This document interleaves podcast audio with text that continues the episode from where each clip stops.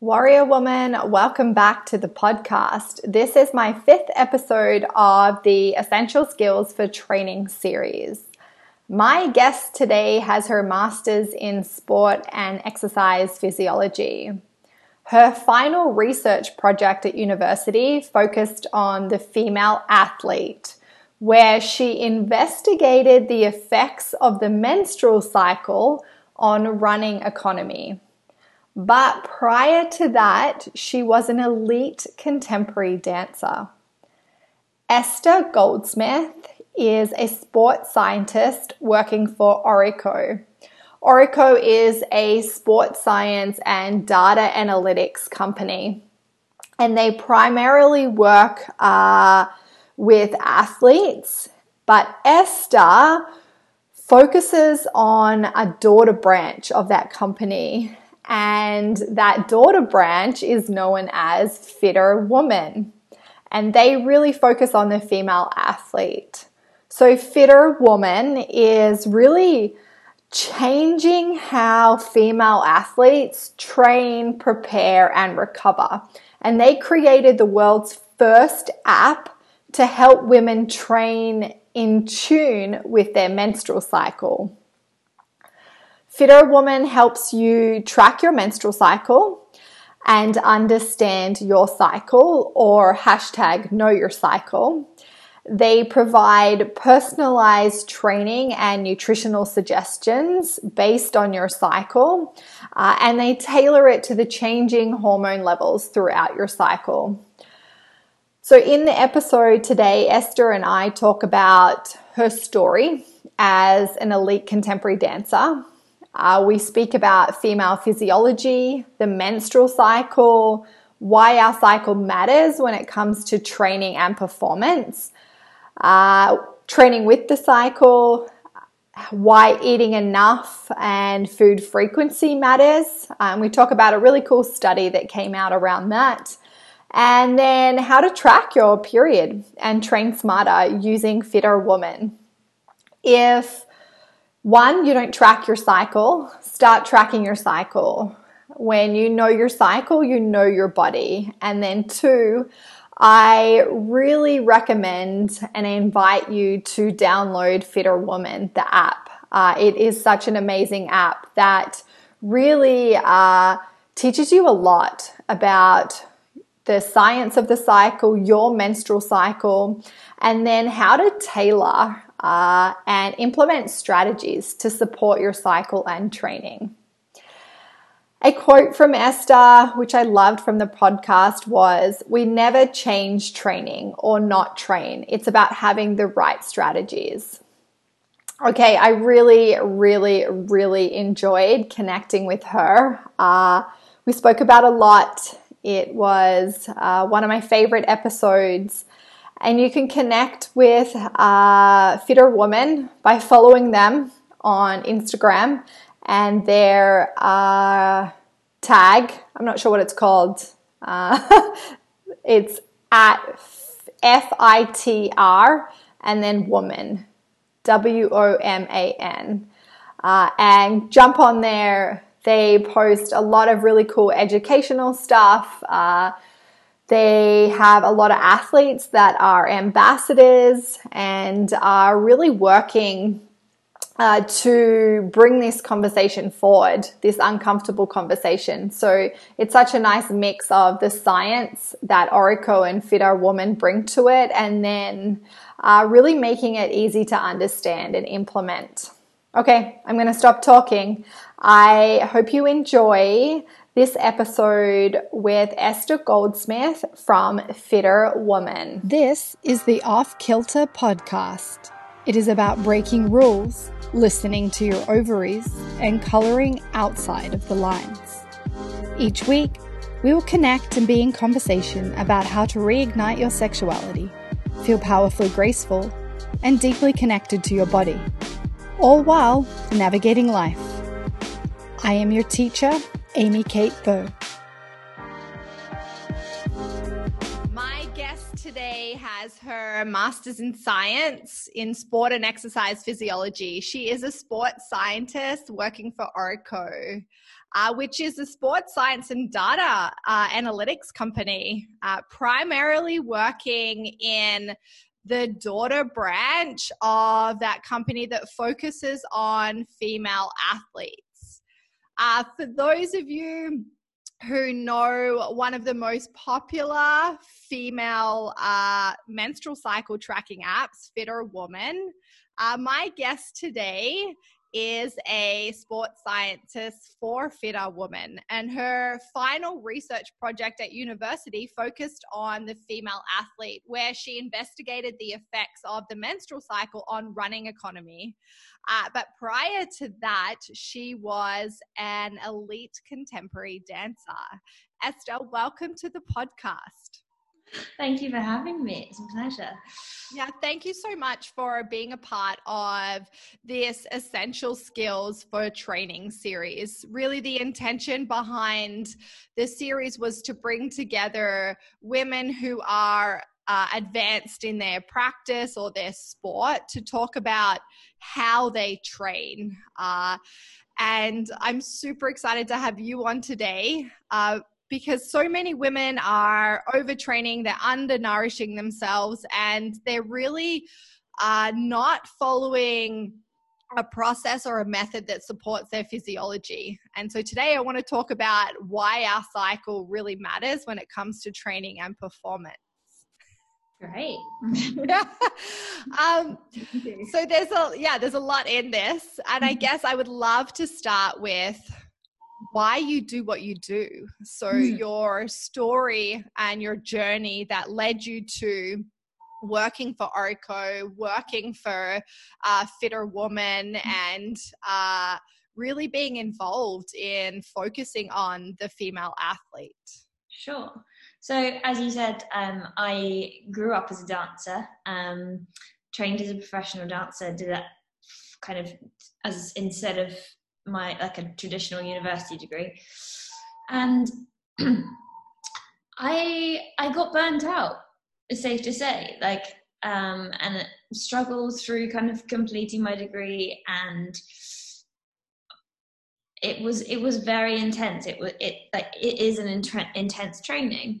Um, and I've, I've always been really interested by the human body and kind of our capacity um, and that really developed once i kind of once i graduated and was trying to like negotiate what i was going to do i wasn't going to dance. So i then went back to university and did my master's in um, applied sport and exercise physiology. And everything i was finding out there was like well if you told me this whilst i was dancing made like it could have been a complete different story.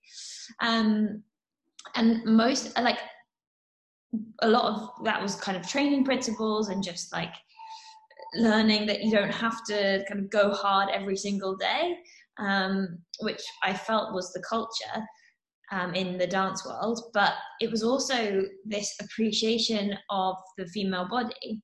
And it's not something that anyone really talked to me about. We didn't talk about it. Like, we we did class exactly the same as all the boys and in some like ballet schools you do slightly different classes but apart from that we were all considered exactly the same and actually i began to kind of read more whilst i was doing my masters about the female athlete the menstrual cycle and all these different considerations and uh, everything i was reading was such a like ah light bulb moment again and again and again. Um, and so I kind of decided very probably quite early on that that was what my research focus was going to be. Um, and then stumbled across um, Georgie Bruinvels, who's the co-founder of FitrWoman, Dr. Georgie Bruinvels, sorry. Um, and she kind of took me under her wing, and from then, I, from there, I kind of started working with FitrWoman and and Orreco as a company. So I'm just like so um, like passionate about getting all of this information out there because I feel like as researchers we can sometimes sit in this little bubble that we think everyone knows what we know, but actually it's just so not the case. Like it's just even the basic principles of sports science are just not appreciated or taken into consideration, possibly because there are kind of sexier things to talk about um, and different ways of going about sports and nutrition that aren't necessarily scientific, but they uh, they're more attractive for some people. Yeah, I love how you say sexy. I'll often say that, mm. uh, and because I talk about this taking the long way home, so yeah. home like back to the body to connect to your body and understand it. And often we want to take the short way home, which yeah. is the sexy way. Yeah, like we don't want to yeah. like learn about our body and like to learn about our cycle and how to train with it and our physiology mm-hmm. and yeah it's it's the long way home and often we're yeah we're very um connected or pulled to the, that sexy way definitely, definitely. Yeah. especially in diet practice it's yeah yeah so um which i i love and uh, when you tell that story it's you deciding to take that long way home mm. to know that actually there's something that's not quite right here yeah and and what is it uh and yeah, so I guess I would love to start with uh, so the research. Mm-hmm. So what what what the research actually is saying. Uh, we can start with the cycle, uh, sure. uh, what's actually going on with the cycle, and then we can start to link it into, uh, you know, like how we can use it as a tool. But yeah. and yeah, like you said, I love how you said that in the research you we can do all the research but are we like expressing and articulating it? Are we yeah, yeah like inviting people in in a super interesting sexy friendly way? And i think that's what FitrWoman does really well is just creates this platform that is so inviting to learn about this super cool tool. Yeah that's that's what that's the aim. So yeah. yeah yeah. So let's start with uh, a little bit of science around like the menstrual cycle. Sure. So I guess the first thing um, before like diving deep into it is that um, just to appreciate kind of where we are in terms of research. So it, there has been an historic lack of, of research into females, um, partly because of several kind of bans like uh, just before world war ii women were actually banned from being participants um, in order to protect any potential like unborn fetuses. But also it just wasn't appreciated that um, males and females were, were different uh, quite frankly which is slightly embarrassing. Um, and then um, there were a series of events that meant that researchers were, were also then quite scared of of testing women and, and investigating women's health issue uh, issues. Um, and so it wasn't until kind of the 80s that there was this kind of slight surge and um, encouragement to include women as participate uh, uh, as participants. And so there has been some like since then there has been some research into the menstrual cycle, into hormones, into female physiology, um, but it, it's it's not quite there yet. Like it's not. Um, there's quite a lot of med- methodolo- oh, methodological. I can't even say the word. methodological. There we go. Yeah. Uh, methodological um, problems in the research. Um, so it's quite hard to compare or to draw any kind of concrete evidence um, or kind of statements about things. It's also really important to appreciate that we are very individual. Um, there is a lot of in, uh, variation between women and also between cycles of the same woman. And so that is always going to affect research because you're never going to repeat exactly the same, be able to repeat exactly the same measures.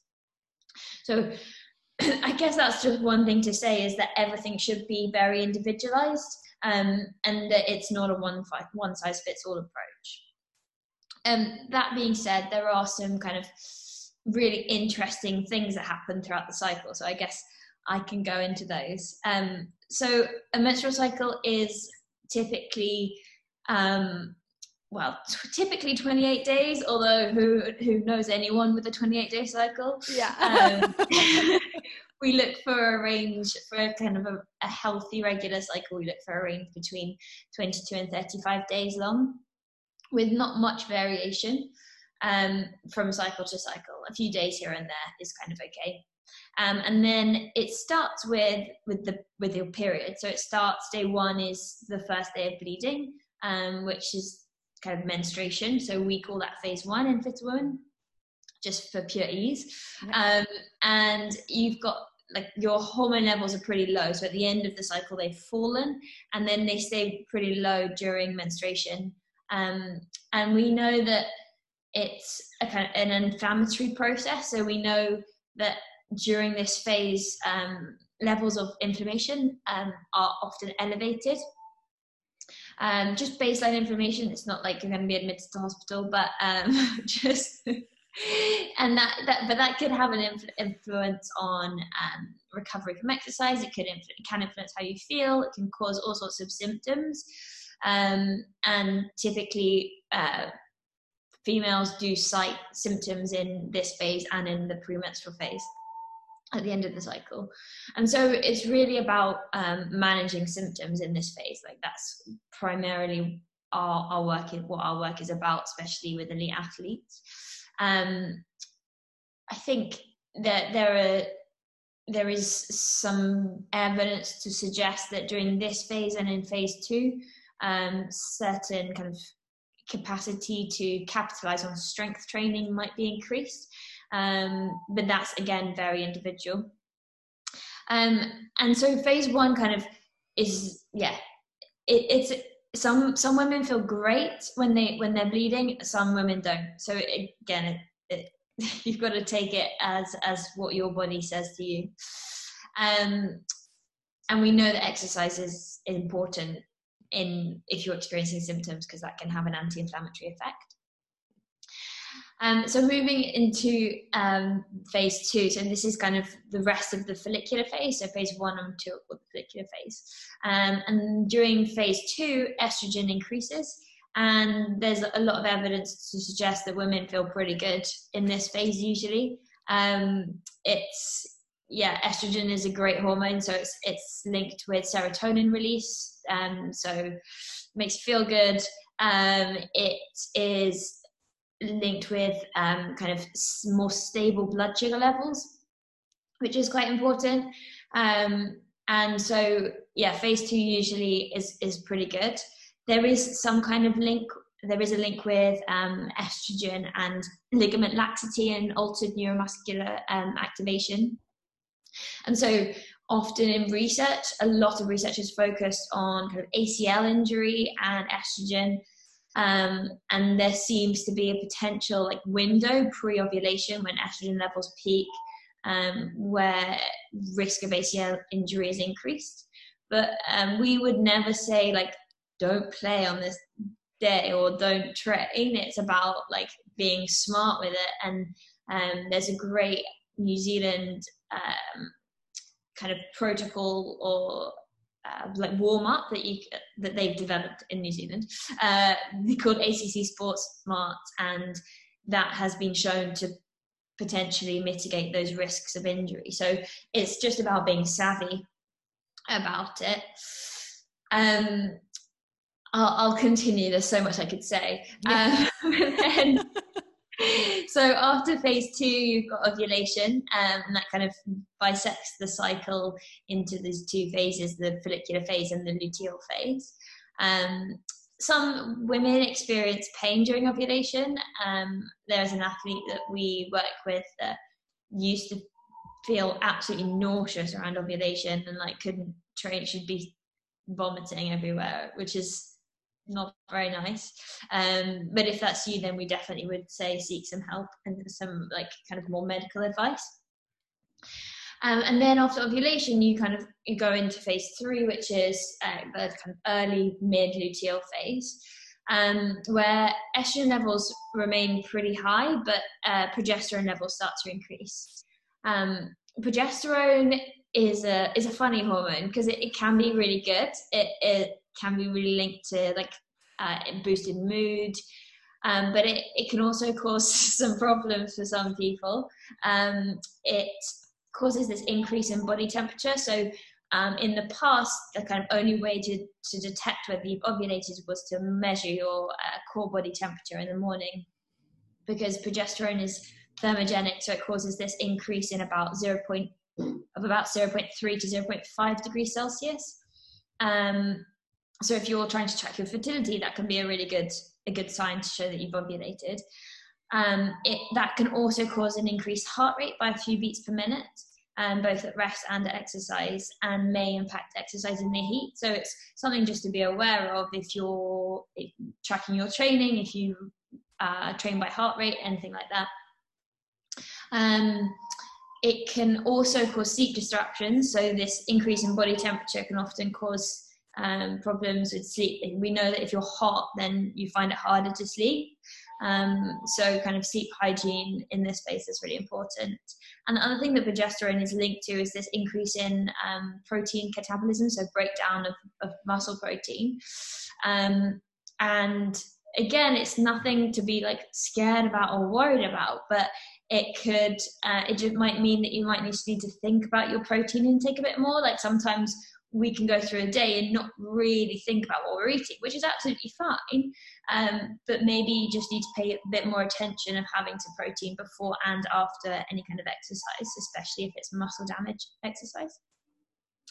Um, and then during kind of towards the end of phase three, you get this um, potential delayed recovery. Start things start to get a bit kind of fatiguey, lethargic, and then uh, phase four is this premenstrual phase that's linked to um, kind of an increase in symptoms. Um, lots of women feel more tired or a bit moody. Um, cravings often happen, and that's because these hormones start suddenly start to fall, and this decrease in hormones is again linked with this increase in inflammation. Um, it's linked with a kind of unstable blood pressure, blood sugar levels, so uh, reduced insulin sensitivity, which can cause this, these cravings. So again, it's just it's just about being savvy with your nutrition and, and actually maybe thinking about it for a bit. It's not always nice. It's, you don't always want to do that. You just want to be able to eat what you want. But um, we also know that uh, some diets, um, like the Mediterranean diet, potentially could help with PMS symptoms. So, um, and like things like oily fish, fruit and veg intake, they could also really help. So if you find that you're struggling and you're just nose diving into a whole jar of Nutella, then maybe that's like oh, you probably need to just look at your fruit and veg intake instead of, of worrying about your body weight or what cravings you're having. So um, it's just about having more of the other stuff. I love that you used Nutella.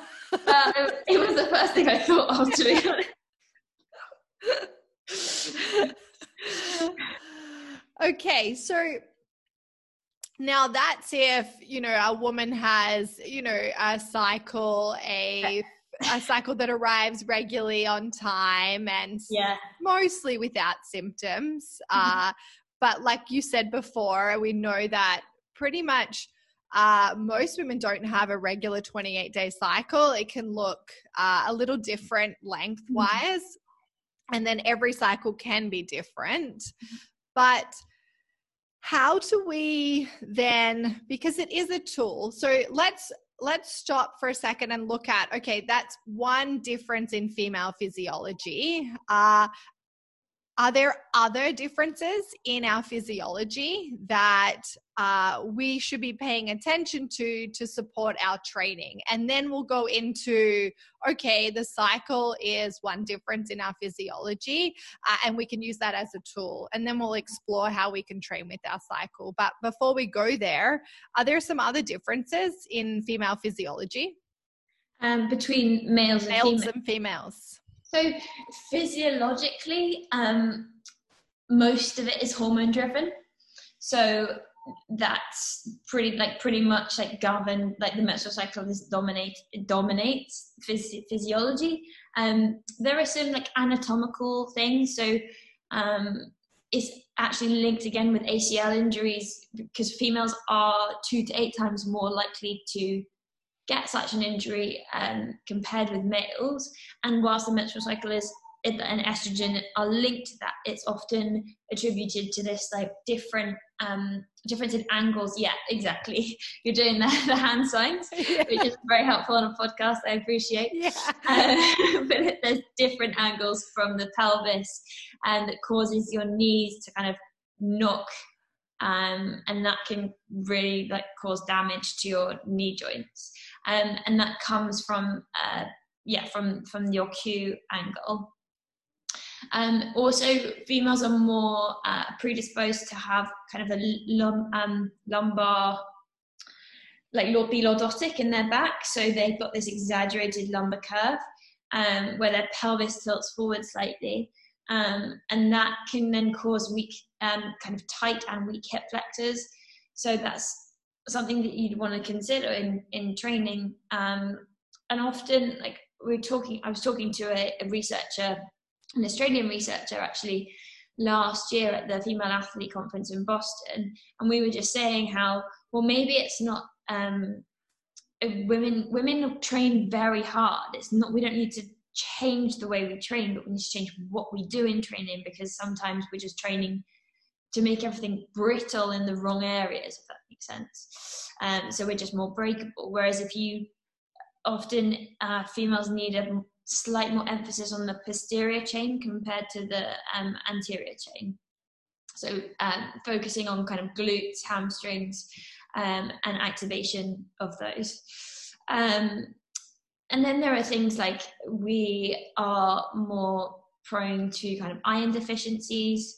Um, we have slightly we have smaller um, blood volume and hearts comparatively to males um, so there are all these kind of little things that you might not think about until something goes wrong. So you wouldn't necessarily know that women are more pre- predisposed to kind of iron deficiencies unless you become iron deficient, and then you're like, oh, okay, this is something that we need to consider. Um, yeah, I guess they're, they're the main things that I can I can think of, and and like our sympathetic nervous system and stimulation are probably different. It is just Yeah, and I like I like how you say that it's they're just to be you just need to be aware of them. Mm. Uh, yeah. and that can really help support uh, the programming and uh, the cycle is the biggest piece that mm-hmm. you know is the difference between male and female physiology yeah. and now and then it starts with just being aware so like you yeah. said before there's no no two cycle can be the same within a woman uh, mm-hmm. and that every cycle can be different um, yeah. my cycle is different to yours yours is different to mine but it's understanding that so how do you go about because i know in Orreco they have uh, they created a female athlete specific program mm. uh, so when you're working with females and female athletes how do you start them on this journey say they have they've never they know that they have a cycle uh, but they don't they don't know really anything else uh, yeah. how, how do you start them to to yeah on that journey to understand their start to understand their physiology their cycle and then how do you teach them to train with their cycle? Mm, sure. So um it's actually very like it's really interesting because so many women and female like elite athletes are no different. Only really think about their menstrual cycle when they're on their period so during menstruation and then the rest of the time they don't even like it's nothing.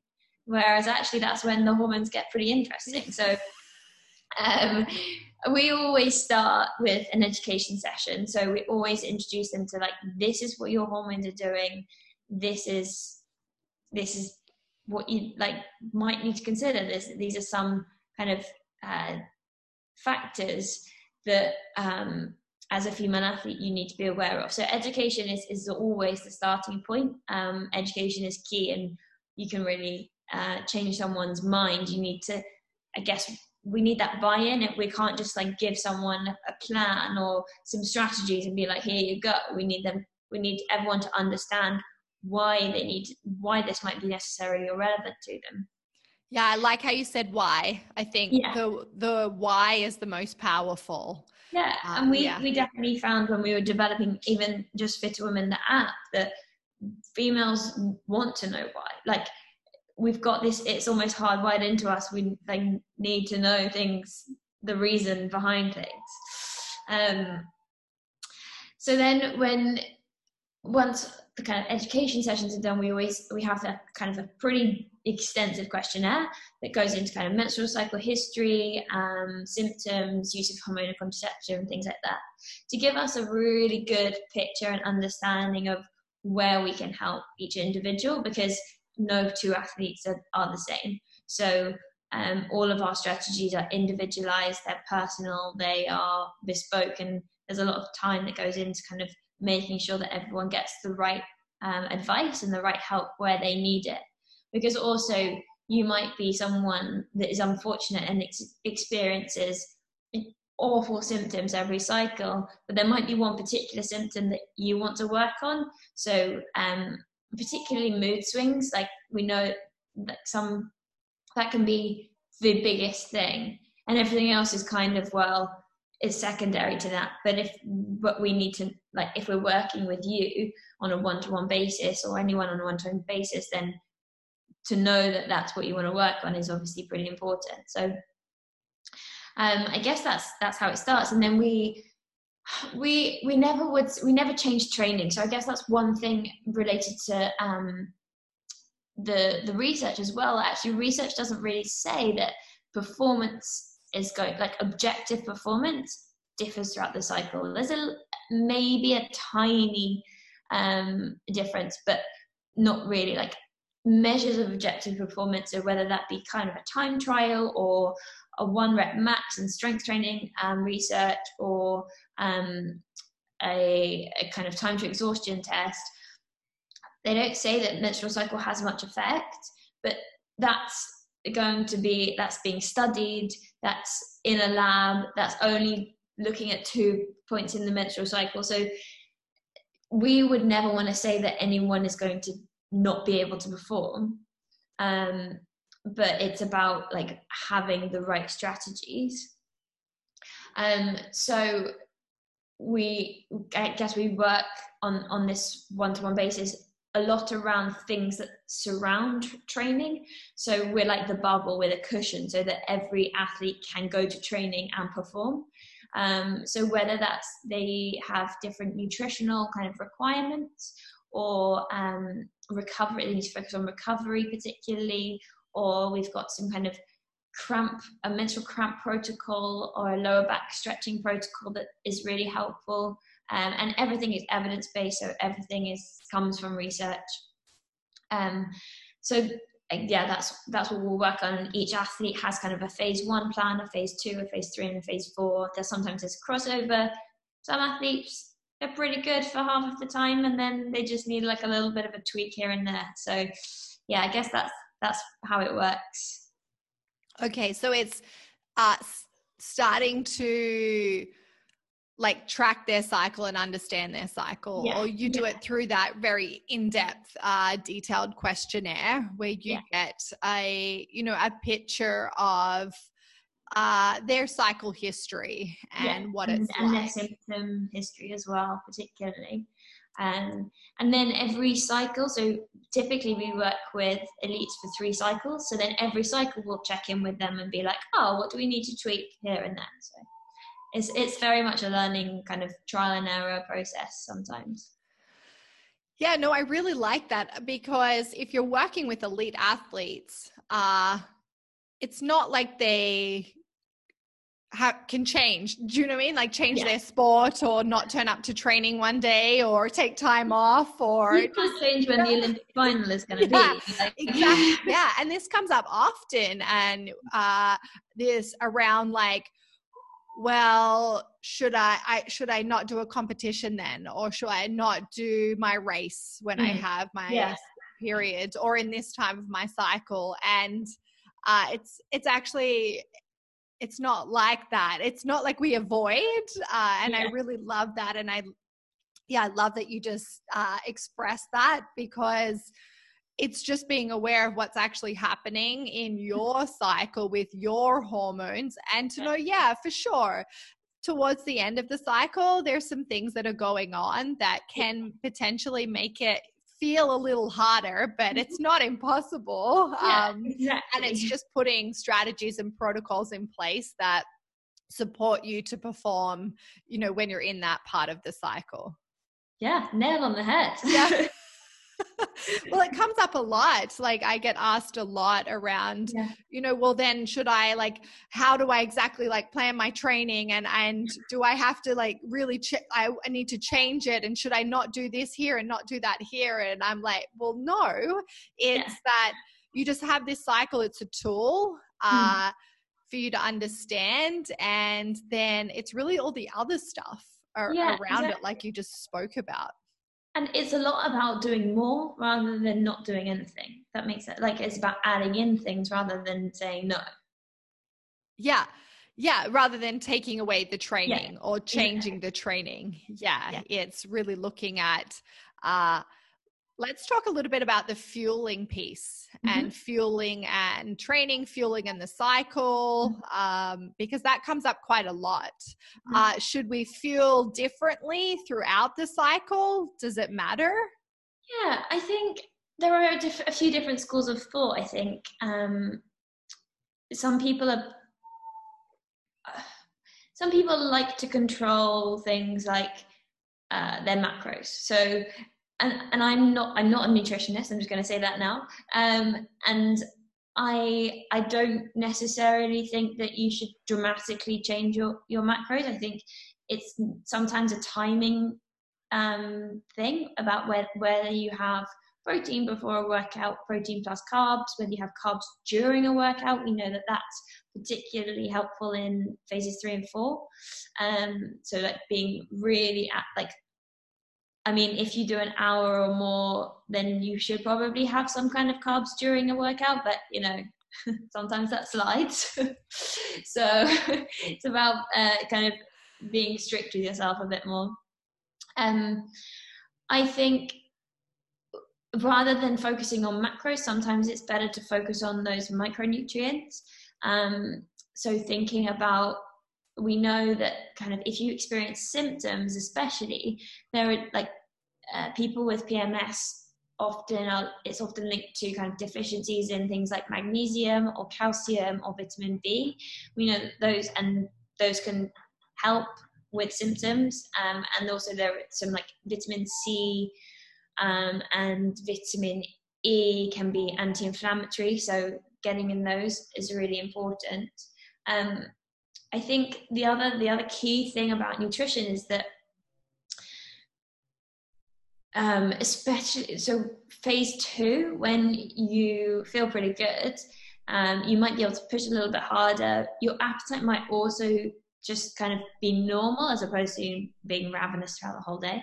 Um, but we also know that if you underfuel or kind of mess about with your intake in that phase that can lead to disruptions to your cycle so one of my kind of bugbears is um, these kind of trendy diets like uh, fasting or um, reduced carbohydrate intake every day don't always work for women.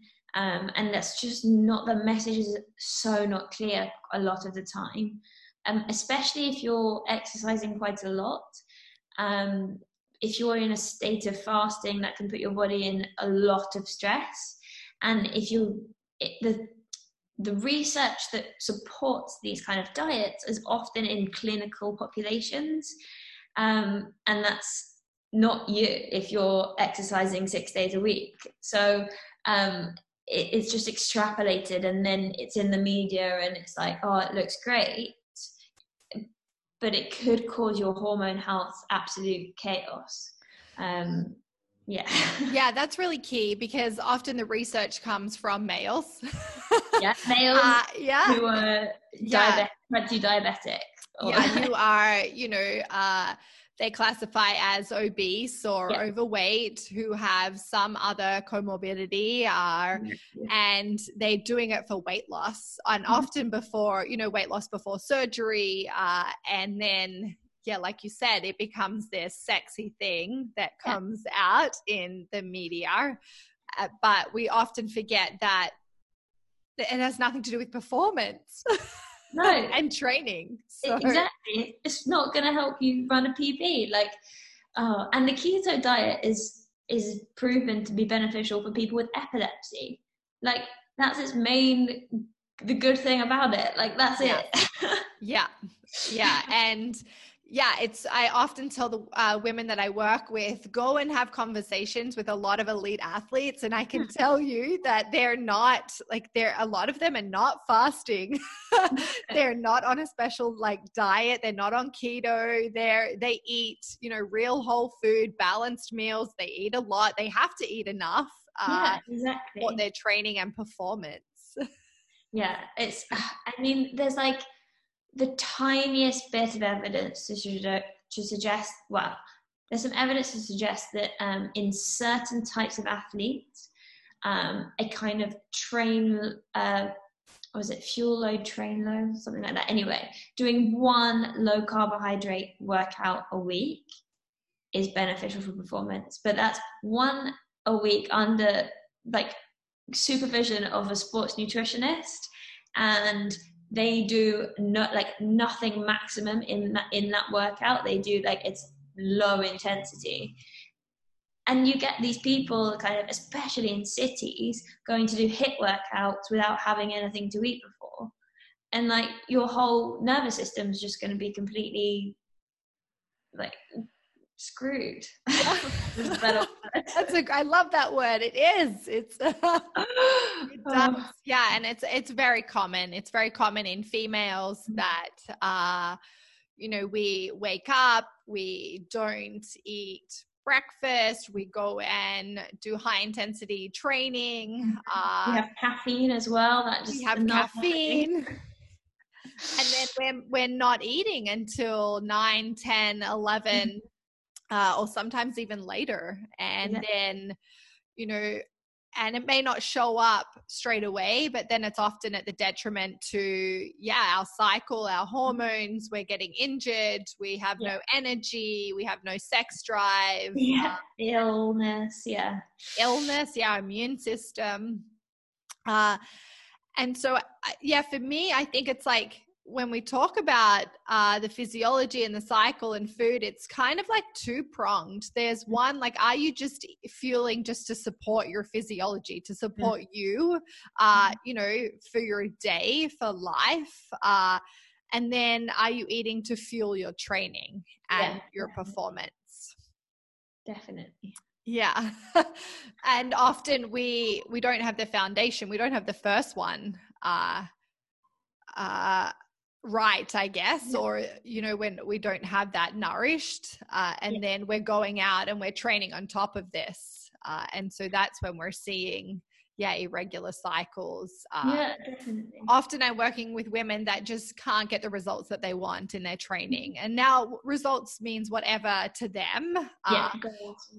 yeah goals but often they can't get they can't get the results that they want and mm. i find that the big piece is their food, their mm. fueling, or their lack of fueling, yeah. their undernourishment.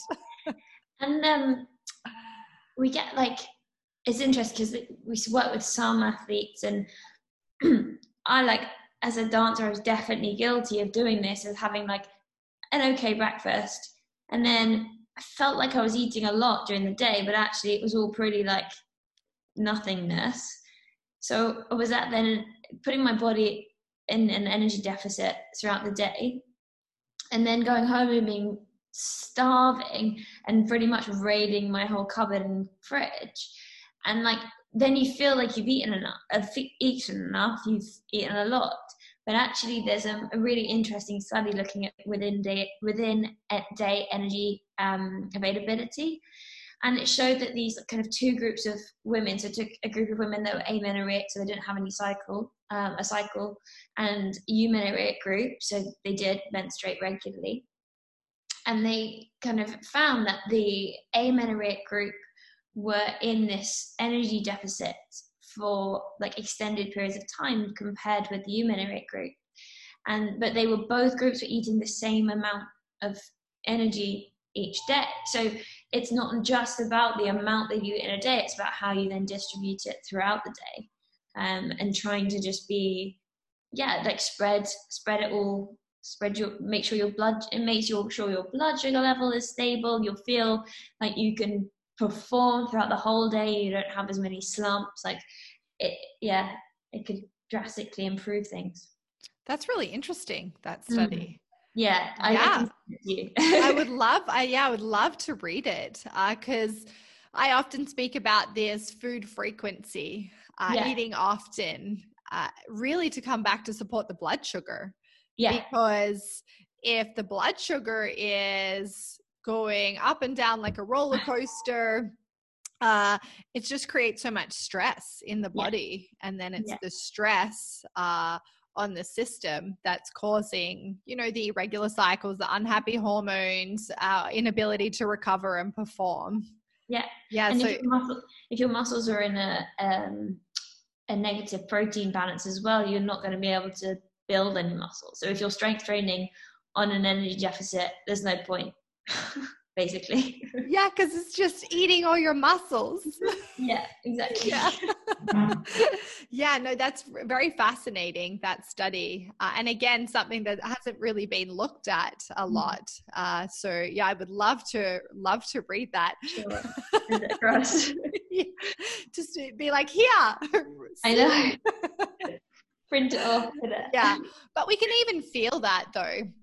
Mm-hmm. You know, if you're eating consistently, eating often, and eating enough, uh, and you're aware and you can see patterns in it you know mm-hmm. how you feel uh, your energy uh, how your cycle is uh, how your training went and it's just committing to you know getting curious and tracking and seeing those patterns definitely what about uh, a female who may not have a cycle mm-hmm. or has a very regular cycle?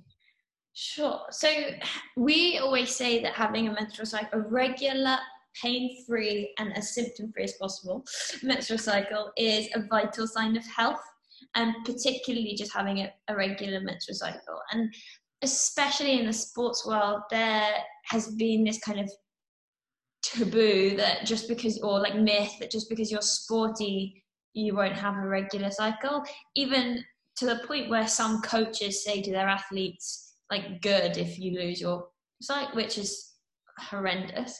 Um, yeah, I had um, Lucy Bartholomew on a couple oh, of yeah, weeks ago. Yeah. yeah. And she was saying that within the like endurance space and the ultra endurance space, yeah. it's super common and it's actually celebrated if they don't have a cycle and Wait. none of the coaches are talking about it. Oh, dear me. Fills me with terror. Um, because it shouldn't be that case, like that should not be the case. Um, there are many athletes that do have regular cycles. Yeah, and that's what she said. She's like, mm. I'm almost the odd one out because I hack, I have a cycle, and so many of the females that you know I'm running or in the sport. They don't, yeah. but I do. Yeah. So. So um, if you lose your cycle and um, don't have a period for 90 days or more, or three cycles, um, we would say that's secondary amenorrhea. If you have a very long cycle, so anything over 35 days, we'd say that's oligomenorrhea.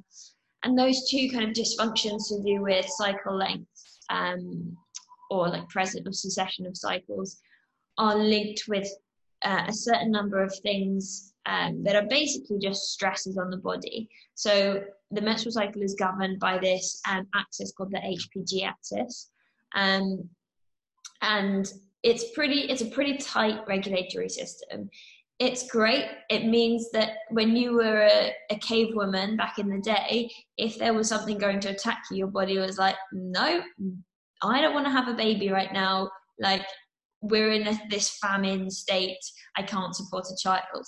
So it's a pretty clever mechanism, but obviously the body doesn't necessarily know what is like can't differentiate between stresses.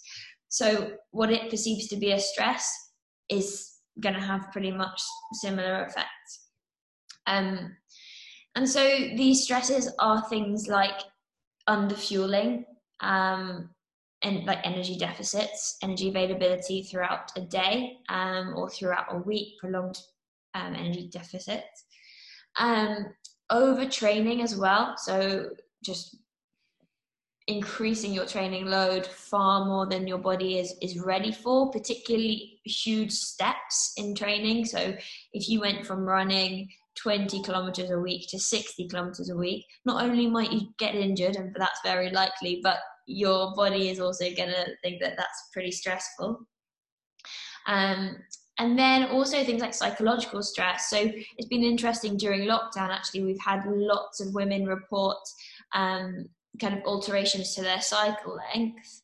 Um, and that's purely, well, as well as kind of differences in nutrition and exercise, but a lot of it is to do with um, kind of psychological effects that we've all been through. Um, and we've, I'm, I'm involved in a research study looking at that actually, which is really interesting. Um, and then the other stress is stresses are things like sleep deficiency, so alterations to circadian rhythm, and then that's also linked to long haul travel. Um, so shift workers are pretty prone to irregular menstrual cycles and amenorrhea, um, as are um, flight attendants.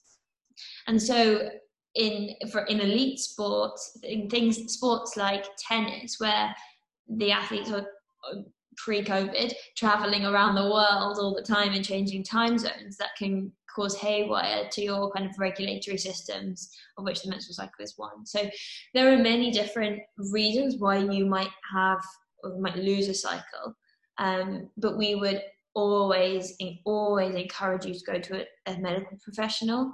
Um, unfortunately, some medical professionals aren't up to date with current research or thought or beliefs, um, and often they'll I mean, they'll either say you'll be fine, you just need to stop exercising. Or they'll put you on some kind of hormonal birth control, which may be like a putting a band-aid over a wound, but it's not going to solve the problem.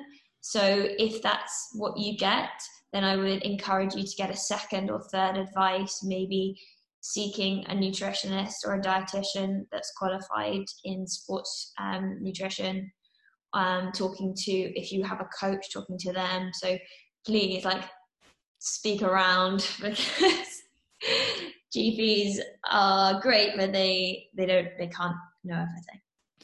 Yeah and they're just not trained. Like they're they're just not trained in that. And even like you know i did uh, a bachelor of exercise science and nutrition and a master's in dietetics and i we weren't even trained no. you know it, uh, my master's in dietetics was so diet and disease related mm, it was so yeah. clinical yeah that you know we're not we weren't taught about that and so yeah like the you know a gp or a doctor is they're amazing and they're needed uh, sometimes but unfortunately sometimes they, their training just doesn't yeah. you know doesn't cover that and also it's just delayed in like delayed uh, research like getting yeah.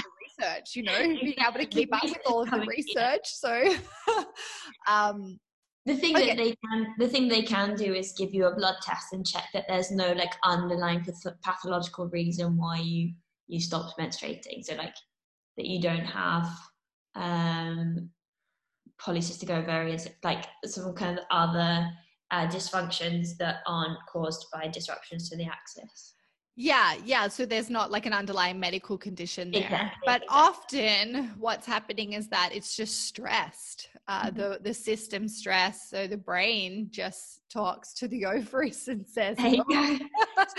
down." yeah, the I kind of like to think of the the axis like a three-way chat you know they're all talking to each other yeah. and then the three-way chat like you did in school that it's just broken and so yeah.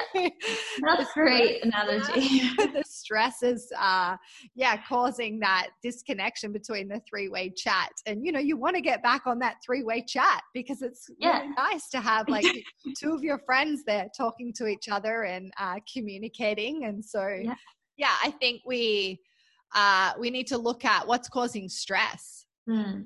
you know to yeah. our system. And again it's you know we'll we'll always have stress but it's our ability you know do we have the knowledge uh, and the tools to support that to support our system to support our cycle to manage that stress? Yeah definitely. Stress can be good in some in some situations we need it but um yeah it's about management yeah, I agree with you. Stress gets such a bad rap, but it's actually essential. We mm-hmm. we need it and it's it's good for us. It's just that chronic uh, you know, stress that we we can't yeah. down regulate or manage that um yeah, is not so good for us. Uh, so what are what uh, research are you working on at the moment? Yeah, so um we so I mentioned this this one about COVID, the kind of implications of lockdown on menstrual cycle characteristics. So that um, is that's really exciting actually um, to be involved in. Um, we last year we did um, a massive research study in collaboration with Strava um, in and I can't remember how, and a lot of, we had a lot of participants, which was amazing across seven different countries. And so we are only like skimming the surface at the moment in terms of data coming out of that and uh, and papers but there's there's some amazing findings like just the amount of women that say that their menstrual cycle has negatively impacted them at some point um, a lot of women uh, have like I think was a third of women have had to call in sick or like miss work because of their menstrual cycle. Um, like the lack of education and conversation that's had around these kind of things, um, especially with coaches, is is really interesting. So we're hoping to kind of publish um, all of this data and these papers um, so that so that we can evoke change. I think that's that's why I do research in the first place. Is why a lot of researchers do. It's because we want to change anything we're we're measuring. Um, so I guess they're the, the the two big ones. I'm trying to think. I'm sure I was involved in something else recently, but I can't remember. Oh, it was I was writing a book chapter. That's a totally oh. different different other thing. Cool. Uh, yeah, yeah. Uh, it's a a researcher kind of has put together this book about distance running and for coaches, which so me and my colleague were writing a female specific chapter. Yeah, and that's a whole nother uh, piece in itself. There, this art of uh, talking about it, the mm. art of having a conversation as a mm. coach. And you know, I've been a coach for twelve years, and we coaches we're not taught about it. We're not taught about the cycle. We're not taught how to talk about it uh, you know with our female athletes our female clients our female students. Yeah. and so yeah. And it's it's this uh, catch 22 because the the coach doesn't really want to bring it up but then that means the athlete doesn't know that they can bring it up so then they don't bring it up. So then it's like goes around in the circle. Um, and and particularly like male clients male coaches know that they might need to like help their female athletes on kind of uh, things like this or menstrual cycles or any related issues, but they don't know how to start that conversation. So um, I think that's we. So we have a, a kind of coaches platform called FitrCoach, and um, that that has really come out of this need to facilitate conversation um, between coach and support team and their athletes, so that the athlete feels comfortable um, in t- going to training and being like and their coach knows whether they've experienced they're fatigued or what cycle what part of their cycle they're in so. Yeah and that's really especially important in like youth sport. Yeah. Uh, because i think when you not, not always but when you get to this elite level and you know you start to have more connection with your body and understand your body mm-hmm. and uh, you know even develop just the skills of like you know hard conversations and expressing yeah. and articulating yourself it's easier i think to connect yeah. with your coach and have that conversation but all young girls young females uh, mm-hmm. that you know are you know developing like their physical potential that are just not connected to their to their body or their cycle and then have you know potentially a, a male coach that doesn't know as well and then they're like you said before at the start training just like males. Yeah, uh, yeah. and you know that's okay sometimes for sure but again yeah not understanding this. And so i think it is an art that and that's why i love when yeah FitrWoman develop fitter coach because uh, it's so it's important. And we you know we can't talk about what we don't know or we, what we don't understand. So i think that's the first piece as a coach. Like do you understand uh, a cycle? Uh, yeah. and then then the second piece is do you understand your female athlete's cycle? Yeah yeah. Yeah uh, but then it comes back to us as well and this is you know empowering us to understand our own cycles and mm-hmm. empowering mm-hmm. us to speak up and have that conversation I, like and if you told me um 10 years ago that i would be openly talking about periods pretty much like 24 7 i would have cringed so much like i can't tell you so it yeah it things need to change and it is only by talking about it that we can do that yeah that's um yeah and it wasn't like i never had a problem talking about periods. It didn't come up very often, other than just with your girlfriends. But yeah. yeah. it wasn't until I was competing in Olympic weightlifting and there was like this missing piece that I just mm. couldn't, like, you know, after years of like really high volume training and i had always been very good at all the other stuff like fueling my body, resting, my mobility and recovery practices, but something wasn't quite right. And in the end, that's when I started to get into this work. I figured out, oh, I didn't understand my cycle. Oh, yeah. Amazing. Yeah, like I knew that I had a cycle and I've always yeah. been um I'm not going to say lucky because I, have always been very active. I've always fueled my body properly uh, and I've always been pretty connected to it. So my cycle was always regular, on time, and pretty much without symptoms. But then you add this training volume and this type of training on mm. top of that.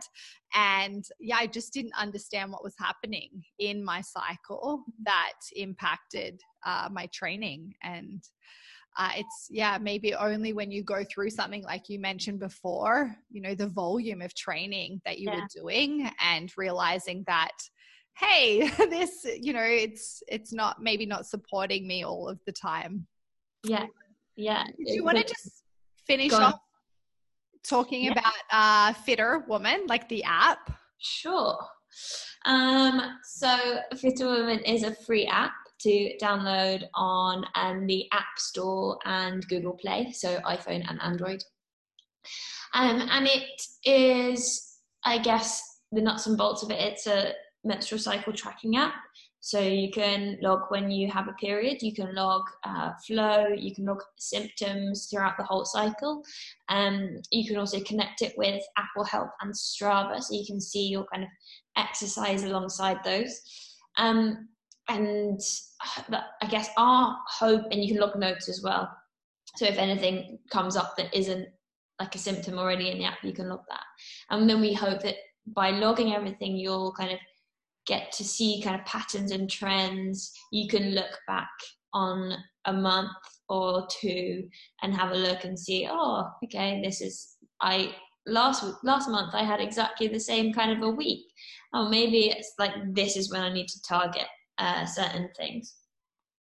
Um, but then I guess our USP is that we provide um, information on physiology, nutrition, and um, training for each phase, um, taking sports science research um, and evidence and putting it into kind of an un- hopefully understandable little kind of nuggets um, so that you can kind of appreciate what's going on in your body and what that effect, what effects that might have. And we're always really um, cautious to use the words may and can because we we again we appreciate everyone is individual. Um, and there's not enough evidence to say to say that this will definitely do this. Um, and then we also have kind of insights along the top. So any we any kind of other information we think is relevant. We um, have a pretty good catalogue of lots of other things along there, um, whether that's menstrual dysfunctions or a bit about hormonal contraceptives or tips for recovery or some bits on bone health, kind of lots of things up there. Um, and then we also have recipes and lists of kind of top foods for each phase um, that we we love. Like we love seeing kind of on social media when people kind of cook our recipes for each phase is, is great. yeah. Yeah, so I guess that's that's fit to cook, FitrWoman in an in a nutshell. Um, we also there's also this ability to um, turn the training content off. So we had quite a lot of feedback from elite teams saying that they didn't want their players to know about certain training implications, like even injury risk, just because they're that's that's for the coach to see and not for the athlete. So we we added this feature we can turn that off. Um, and then we also have a whole reference list. So if you're if you like reading sports science research, then you can also read all of the references, all the, everything's from. yeah. They're sexy and then maybe not so sexy to yeah, some exactly. people. Yeah. i think both are sexy but you know if you want the sexy it's yeah like you said those the nuts and bolts the little nuggets the mm. the the information that is just expressed and articulated in you know a little bit more of a sexier form. Yeah. Yeah yeah. yeah. So if a female wants to start to like use her physiology as an advantage and start to understand all of this, can you just give maybe like three or four things that she needs to start to look at and do? So, um, track your cycle, um, not just when you're bleeding, but your symptoms as well. Um, check in with yourself every day, and that that kind of links to tracking. Um, I think so often we go through life without really thinking about how we're feeling, and it's only when it gets really bad or really good that we do. Um, but if you kind of wake up and check in how you're feeling, and then before you go to sleep again, you check it, and you can start to kind of really connect with your with your own body. Um, uh, pay attention to diet at different times, particularly if you have symptoms. I think it's a really key thing. Um, and I don't fall for the, the sexy adverts. I mean, the things that sound boring are probably the things that are going to help you the most. Yeah, I love that. yeah. Yeah, it's kind of like stretching, you know, or mobility. It's not that yeah. sexy, it's boring, but it is so important. Exactly. yeah. Beautiful. Okay, we're going to finish with five questions. Okay. Okay. Number one is why do you train? Oh, um, for the exhilaration and for the peace of mind. Beautiful. What's one of your favorite ways to move your body? This is not a question. I'm just asking you. Uh, oh, okay. Um, either to run or to have a, like a dance party by myself, just in my living room, dance it out. Yeah, I love that. Number two, you have a billboard in Times Square and it's going to stay there forever. What does it say on it? Um, what does it? Oh, that is a good question. Um, it says.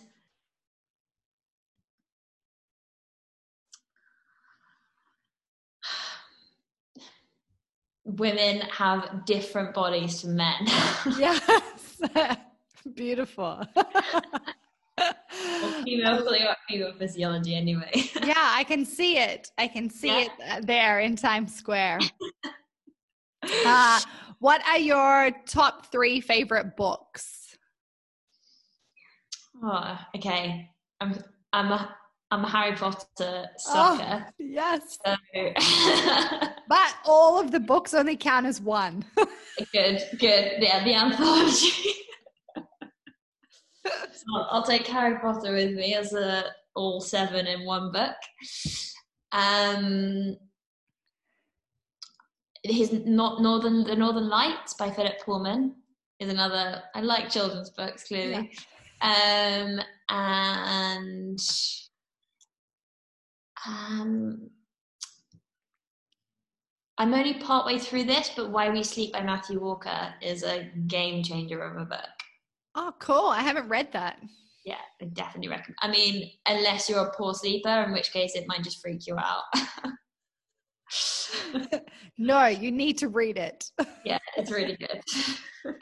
Beautiful. Okay. Uh, the next question is What are three things that you would like to be remembered for? Um, being generous, um,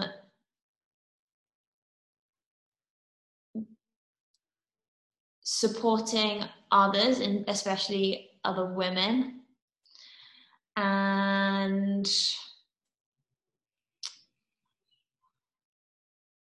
my research. Beautiful. and last question What day are you on? Oh, hmm, I don't know because I just I haven't checked in. Hang on, let me check my app. I'm in phase two, I know that. Beautiful. um, I am day 13. Nice. Yeah. Yeah, estrogen. No i feel good. So yeah, you feel good. Yeah. Uh, thank you for uh, being generous with your time today. Oh, thank, uh, you. thank you for supporting women to learn about their physiology and to help them perform and train at their best. And thank you for doing the research that you do. Oh, thank you very much. Thank you for having me. It's been an absolute pleasure.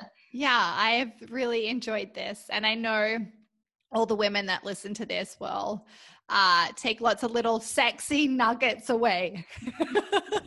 Good. yeah, thank you so much. No worries. Thank you. If you have any questions, you can connect with me on Instagram at Amy Kate Bow. I also write a daily blog. You can sign up on my website, amykatebow.com. Thank you for making the space to listen today. Remember, take the long way home. Bye for now.